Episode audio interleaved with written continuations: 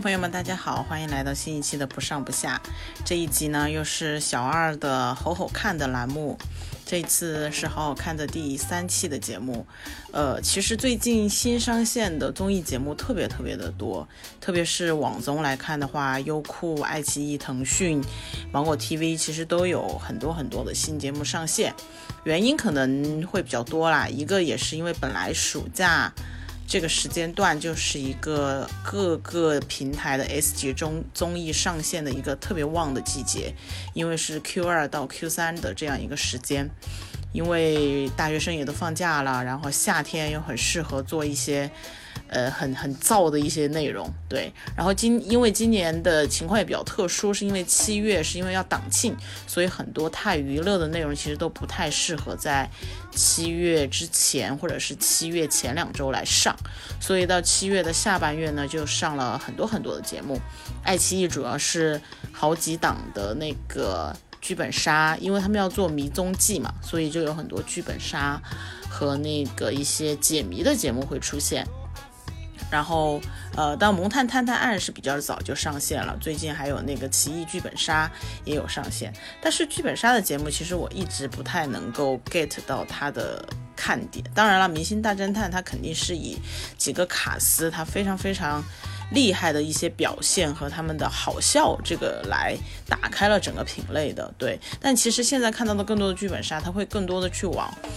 玩家自己在里面玩的那种感觉，如果他不是很厉害、很厉害的卡司的话，他其实很难让观众带入进去。因为剧本杀本来就是一个玩的人很嗨，但是看的人，我不我是不太能 get 到那个看的一一个意义的。对，因为它又很长，就是很浪费时间。然后腾讯呢，最近也会上了一些比较多潮流类的选秀吧。嗯，有那个 hip hop 女孩，还有可能明日之子也会很快的上线。对，那优酷也是在复制别人题材的道路上孜孜不倦的努力。呃，有上这就是潮流，还有草莓星球来的人，就是音乐和潮流类的，也是去年其实已经有过的一些品类。但是说实话，其实。呃，看到的有惊喜感的，觉得可以去跟大家聊一下的，或者是请节目组的人来聊一下的节目，真的太少了。所以这几个节目呢，可能他们集中上线也会有一个问题，就是他们的很多的资源，包括抢夺用户的时间、抢夺用户的关注度，会竞争很激烈。那接下来可能爱奇艺马上又有。呃，那个说唱的今年的 Z 世代说唱，还有腾讯的那个腾讯的《明日之子》，对，包括我们 B 站也会上的一些节目来看的话，他们可能很快就会在这一批整个节目上线的大潮中被忘记。所以觉得也没有太多的必要去详细的聊这些，对，然后但是可以预告一下的话，就是哦，对，优酷马上八月就会上线的，这就是街舞，那就是每年暑假的很炸很炸，可能是二十个热搜里面能占十几个的那种级别的一个项目，对，所以后面的话我可能会请到一些觉得可能会爆的一些节目的比较核心的导演来跟大家爆爆料。对，这些也是小小的在这里卖一个关子，可能等节目上线或者是播了，呃几期之后，我们会把他们请过来跟大家一起唠唠唠唠嗑儿。因为今天是好好看的第三期节目，哎，很巧的是，确实我今天有三个节目想跟大家去推荐一下。其实今天分享的这三个节目呢，都不是我就是说很早之前就想看的，或者是很火爆的一些内容。确实都是我偶然看到有那么一两个人或者一个人吧，或者是我觉得他的品味还不错的一些朋友，在朋友圈有提到，所以因为我工作的关系嘛，就是尽可能的，就是各种各样形式、各种各样的题材都需要去了解一下，所以一般有人提到别人不太提到的内容的时候，我都会去看一看。所以这三个节目也是我偶然之间去看到的，但是我是觉得，诶。他们的整个品相，或者是它的一些类型，还真的是值得去在不上不下的好好看里面去跟大家快速的去做一个分享。如果有兴趣或者有时间的朋友，或者是对这类型的节目，哎，觉得很好奇的，那那其实是可以打开看一看的。对，第一个呢，其实就是呃 Netflix 的《鲜花大战》The Big Flower Fight，这个其实应该有上了一段时间了，只是我之前。没有特别的想要去看，因为说实话，就是 Netflix 做的这些比较垂类的，很垂很垂。我觉得国国内每次都都都是自诩自己在做很垂类的节目的时候，其实都比起 Netflix 的这个锤就是小巫见大巫。就之前我也跟大家提到过，之前他们做过一个吹玻璃的比赛，其实这个就是一个。听名字也能听出来，就是大家去做一个花艺。我刚开始以为它是一个插花，但是我打开之后发现，哇哦，就是它的规模、它的那个、它的那个复杂程度和它的那个惊喜感是远远大于插花这两个字的。它是整个园艺、整个花艺，然后它会有很多雕塑的东西在里面，所以就是整个让我觉得哇，很惊喜，是因为可能我之前对它的预期和它实际给到我的东西太不一样了。对，但是它的形式来说的话，我觉得没有什么特别好多说的，因为国外特别是欧美的这种呃这种纪实类真人秀，或者说这种真人秀的节目，他们一般都非常的简单直接，就是这个形式跟之前的那个选时装设计师的 Next in Fashion 和之前的那个吹玻璃的比赛，就是 Blow Away 这两个节目的形式是很一样的，就是我们都在讲说，它其实可以用这个形式去做很多很多的垂类的一些。比赛，对他就是大概有个十组，然后他们都是园艺师、花艺师，或者是对这方面有一些研究的人吧。然后他们来这里参加这个比赛，然后会有呃每一集会有一个主题，比如说这一集是做一个。动物，下一集是做一个就是人可以穿的，然后再下一集是做一个童话这样子的一些主题的任务，然后每一集会有一个客座的评评委，这个评委其实就会决定谁最后会被淘汰，然后可能这十个一直淘汰淘汰，每一集到最后一集的时候就会选出一个冠军，然后这个冠军可能有个 prize，就是呃鲜花大战是给英国皇家的一个园林做什么什么什么雕塑设计的，或者是园艺的一个整体的设计，对，其实它的它的整个结构是非常简单的，而且每一集的。时间也比较短，一集大概也就我看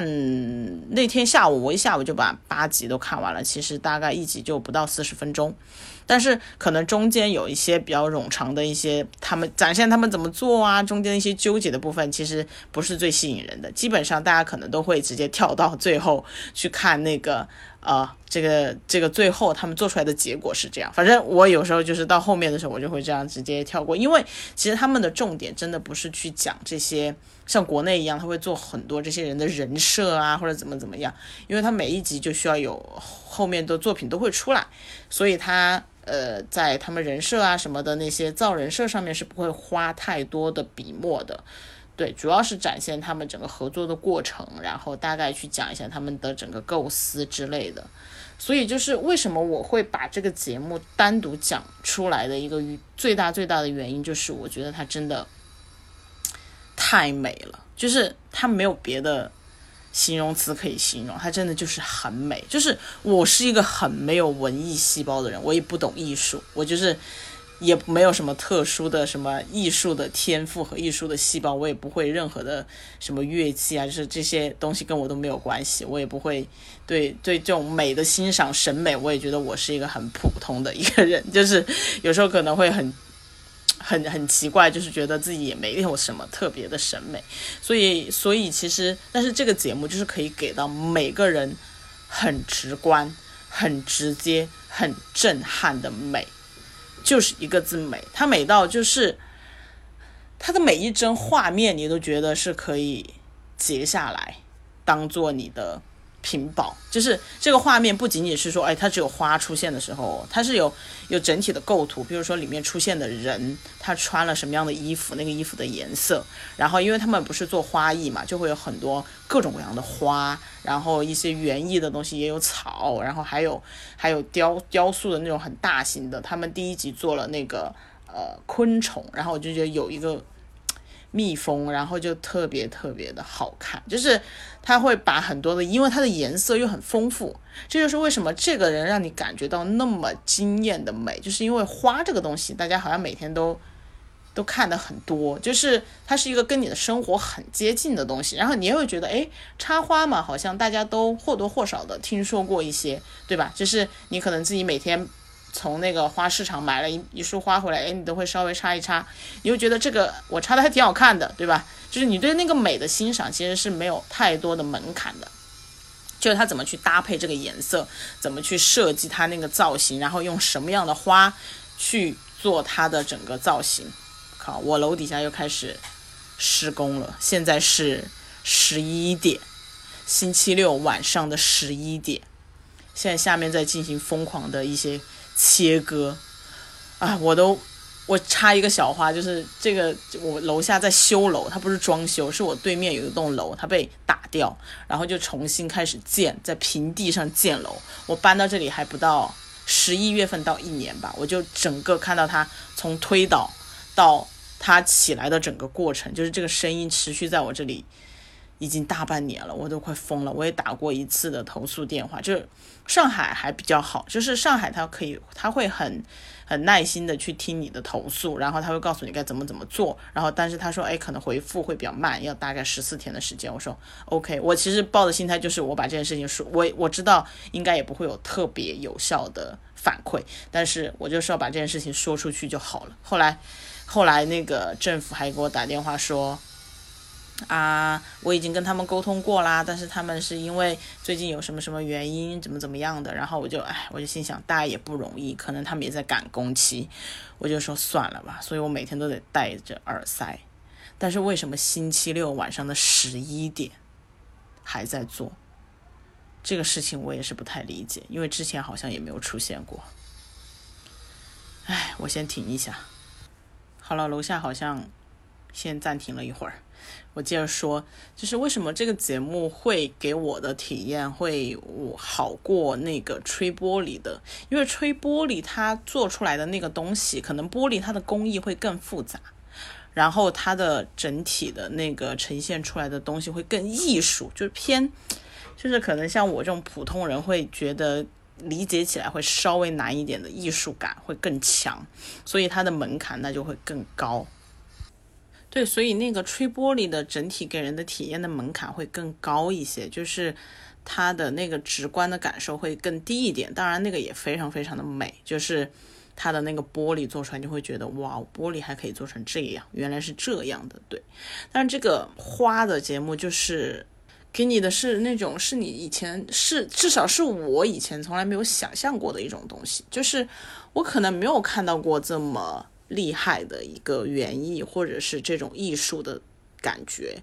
然后所以就是其实这说到很多垂类的节目，其实我觉得垂类的节目，因为它本身就是想把这个东西，那你肯定你的受众其实是很多是不了解这个东西的，而且你是想让他们了解，那。真的得用最直观、最简单的方式给到大家，给到大家那种很震撼，然后说哇哦，这原来这个东西是这样的，原来这个东西这么的美，对，这就。讲到最近，其实优酷出了一档，这就是潮流。因为这个节目呢，我之前也有一直在关注他们的工作人员，我也有认识，所以我觉得其实这个节目目前我看过第一集之后，就是因为我觉得时尚这个东西，它还是要给人很美的感觉。就是为什么 Netflix 做的那个呃 Next in Fashion，它会让我觉得我很喜欢看，就是因为。不管怎么样，不管我懂不懂 fashion，不管我是不是设计师，不管我对艺术的造诣有多高，我都能够理解，我都能够看出那个东西是好看的。就是他们有不同的风格，我可以完全可以接受。然后他们在中间传递自己的那种美，传递他们对时尚的理解，我都可以接受。但是他一定要让我觉得是舒服，是好看。那就是潮流那个节目就会。觉得说我不知道什么东西是好看的还是不好看的，就是我感受不到那种让我觉得诶赏心悦目的感觉，我也没有 get 到更多的知识点，就是让我觉得他们就是为了比赛而在比赛，然后为了出一些花招而出一些花招，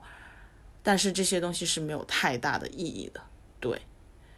那这就是第一个，就是《鲜花大战》，大家有兴趣的话可以去看一下，是 Netflix，就是它真的很美，它的美是这个节目从头到尾每一帧的美。当然，这肯定是跟整个节目组的审美、摄像、灯光、造型、服装，所有所有的一切都是浑然天成的美。对，第二个节目呢，其实想跟大家分享的是 Amazon 的。它应该叫 Clarkson's Farm，也有叫 I bought a farm，然后国内会翻译成是我买了一个农场。其实这个它是有一点实验纪实类真人秀的感觉，因为它其实是。找那个 Jeremy Clarkson，他就是之前那个 Top Gear 的那个主持人，但他好像有一些争议吧。但是 anyway，我们这里不讲他，就是他其实是找了一个明星，然后去接手了英国的一个很大很大的农场，然后让他从零开始去经营这个农场，然后他要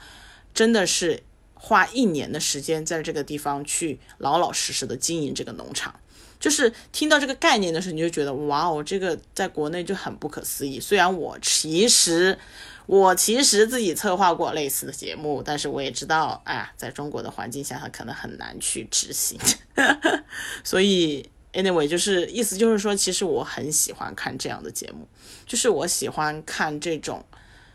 一个人他真的去做一件，哎，也许我之前就一直想做的事情，但是我没有那个条件，我也没有那个勇气，我也没有那个精力去做。那我就是，但是我想知道做它是怎样的，就是也是很好笑的。因为 Clarkson 他是一个很有趣的主持人，所以他在整个过程中会感受到他的一些，他会疯狂的吐槽，他会遇到很多很多的困难，然后最后好像一年的实验结果下来，就是他好像才。赚了几百块钱吧，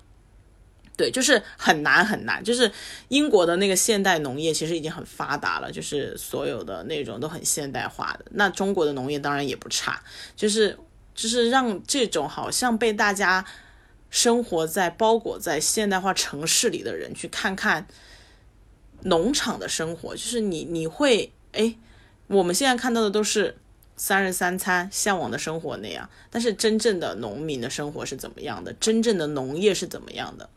你需要做什么事情？你会遇到什么样的困难？我是觉得这个是真的很有趣。其实就是我我我这个人是对行业、对这种职场、对这种就是创业啊这一类的东西都非常非常的好奇，因为我会对不同的行业。不同的人群，就是可能是我的生活中，你是没有机会实际去接触到这些人的。当然，网上是什么人都有了。你说一个网友什么的，那可能他什么背景都可能会有。但是我们现在的圈层会，你你周围接触的人，你的整个的一个交际圈其实是蛮窄的。就是说，如如果跟我的背景。跟我的国籍、跟我的行业、跟我的成长环境完全不同的人，他们在做什么样的事情？他们可以做什么样的事情？其实是我非常非常关心的一件事情。我其实也在想，我要不要通过一些别的形式去实现我自己想做的这些内容？当然了，这也是现在再想想而已。对，所以这个 Amazon 的 Clarkson's Farm 其实是可以当一个纪录片来看，它也不长吧？好像是。九集还是十集，还八集，反正就是国外的那种节目的一个集数，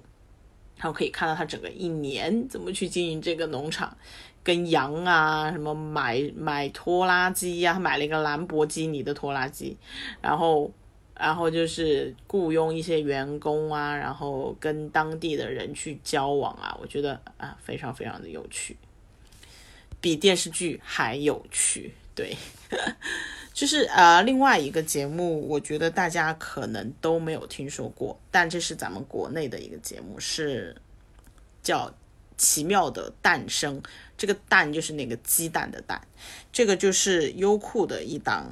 纪录片。其实我觉得优酷的纪录片的水准一直都还是挺高的。这个节目是那个就是之前的，也是我们综艺界的一个鼎鼎有名的名人啦，就是杨元草女士。她其实以前是 IPCN 的老板，然后反正他的背景也是挺好的，就是他在圈子里面也是很有名，然后也是一个女强人，然后也是。很厉害的一个制片人，他之前也是把达人秀引进中国，对，所以他这一次是自己成立了一个工作室，好像我听说，但我具体的情况不是那么的确定。但是我就讲这个节目呢，其实是他以他第一视角，就是他作为一个出镜的一个那种讲述者，或者是穿起整个纪录片的一个人，去关注的是女性的生育问题。就是呃，你可以听到这个题目的时候，你可能会觉得，哎，它其实是一个很符合现代，哎，女权崛起呀，然后很多很多的题材在往女性的这个角度去靠，因为它有点像一个财富密码类的东西。所以，其实最开始的时候，可能大家都会有这样的一些先入为主的一些观念，但其实它是很真实的反映。整个社会的一个没有被关注到的一个女性生育的问题，就是那一些他们可能在生育上面有困难的人，他们在做一些什么样的事情，他们在想什么办法，他们是怎么倾家荡产的去为了生一个小孩，就是现在很多人可能就是。呃，在在宣扬的是说啊，我们很多女生，我们就是不要生小孩。我为什么要生？这个三胎出来之后，就是又开始在呃，又说啊，在绑架我们了，或者怎么怎么样。但是确实也有很多他们想要生小孩的夫妻，他们可能有一些身体或者什么样的原因，导致他们没有办法生小孩，但是他们又想要生。但现在又有很多科技。又有很多技术，又有很多东西是可以帮助你的。那他们在这一条求子的道路上会遇到什么样的问题？就是这个节目里面表达的一个内容。所以我当时看到的时候，我也觉得很视野很新。然后，因为杨元草女士呢，她也是作为一个。女性的代表嘛，一个很独立的、很很大女人、很很女强人的一个女性的代表出现在这个节目里面。然后我看到了非常多跟科技有关的，就是比如说你要怎么去那个人工受精啊，要要通过什么什么什么东西，这些都是我太盲区的东西了，就是在我的生活中从来没有考虑过这些问题，也从来没有出现过。但是看完的时候，我就会在想，万一如果我。遇到这样的问题，我会怎么办？就是很无力的很多女性，就是她面临到她如果有一些身体的问题，或者是她的丈夫有一些身体的问题，会导致生不了孩子的时候，她的整个家庭，她的整个婚姻会有一个什么样的变故？对，就是包括很多可能其他地方，你好像不能搬到台面上来说的一些事情。捐精啊，怎么去捐精？怎么去做一些身体的，就是跟性呀、跟精子、卵子相关的一些东西。其实我看完了，我还都一头雾水。但是给我的感觉就是很震撼，就是整个科技的发展，整个社会的一些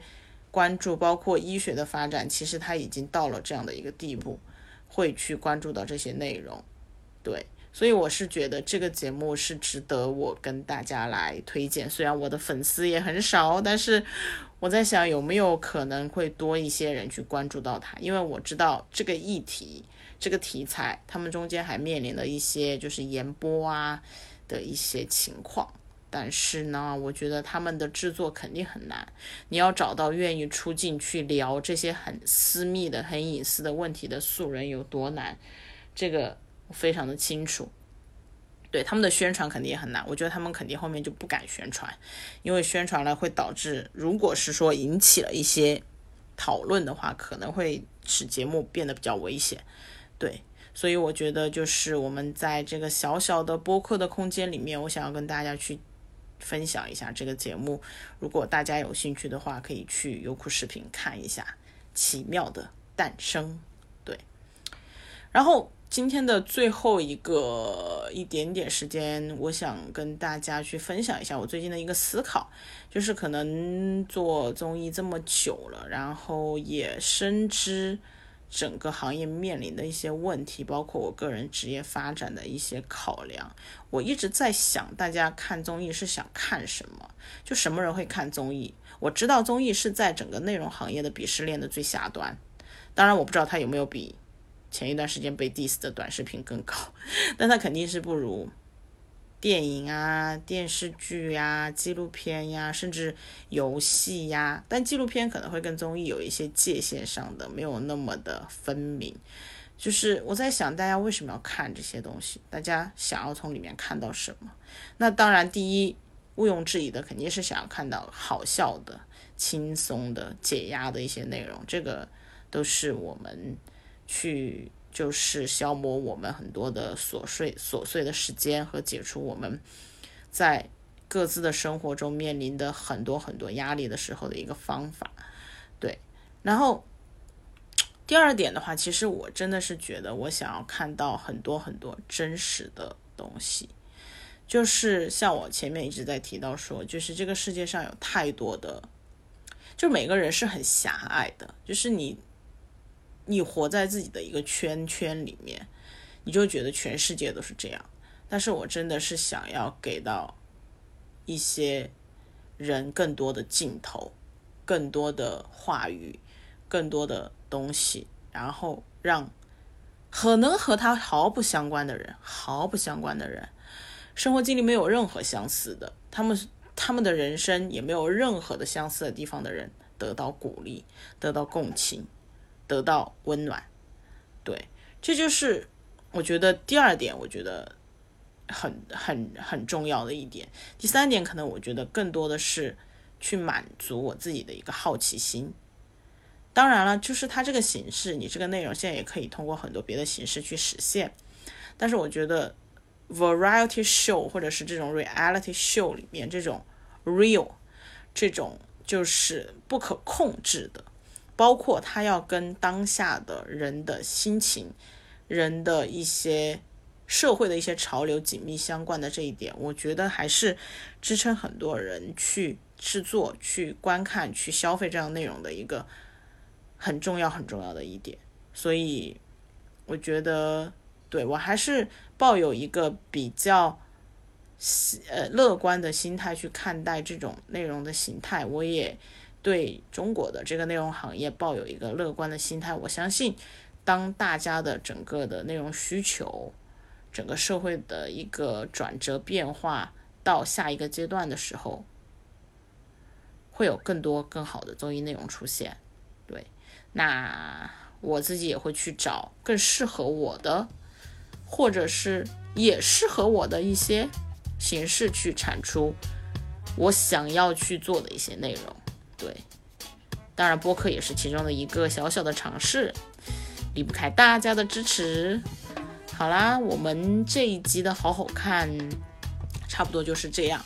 然后三个节目都很好看，一个是 Netflix 的《鲜花大战》，一个是 Amazon 的呃我买了一个农场，还有一个是优酷的《奇妙的诞生》，都不长，都不长。我现在也受不了特别特别长的内容。对，都不长。如果大家有兴趣的话，可以去看一看。有什么想要跟我讨论的、想要聊的，也可以直接在我们的评论区留言。我们下一期再见，拜拜。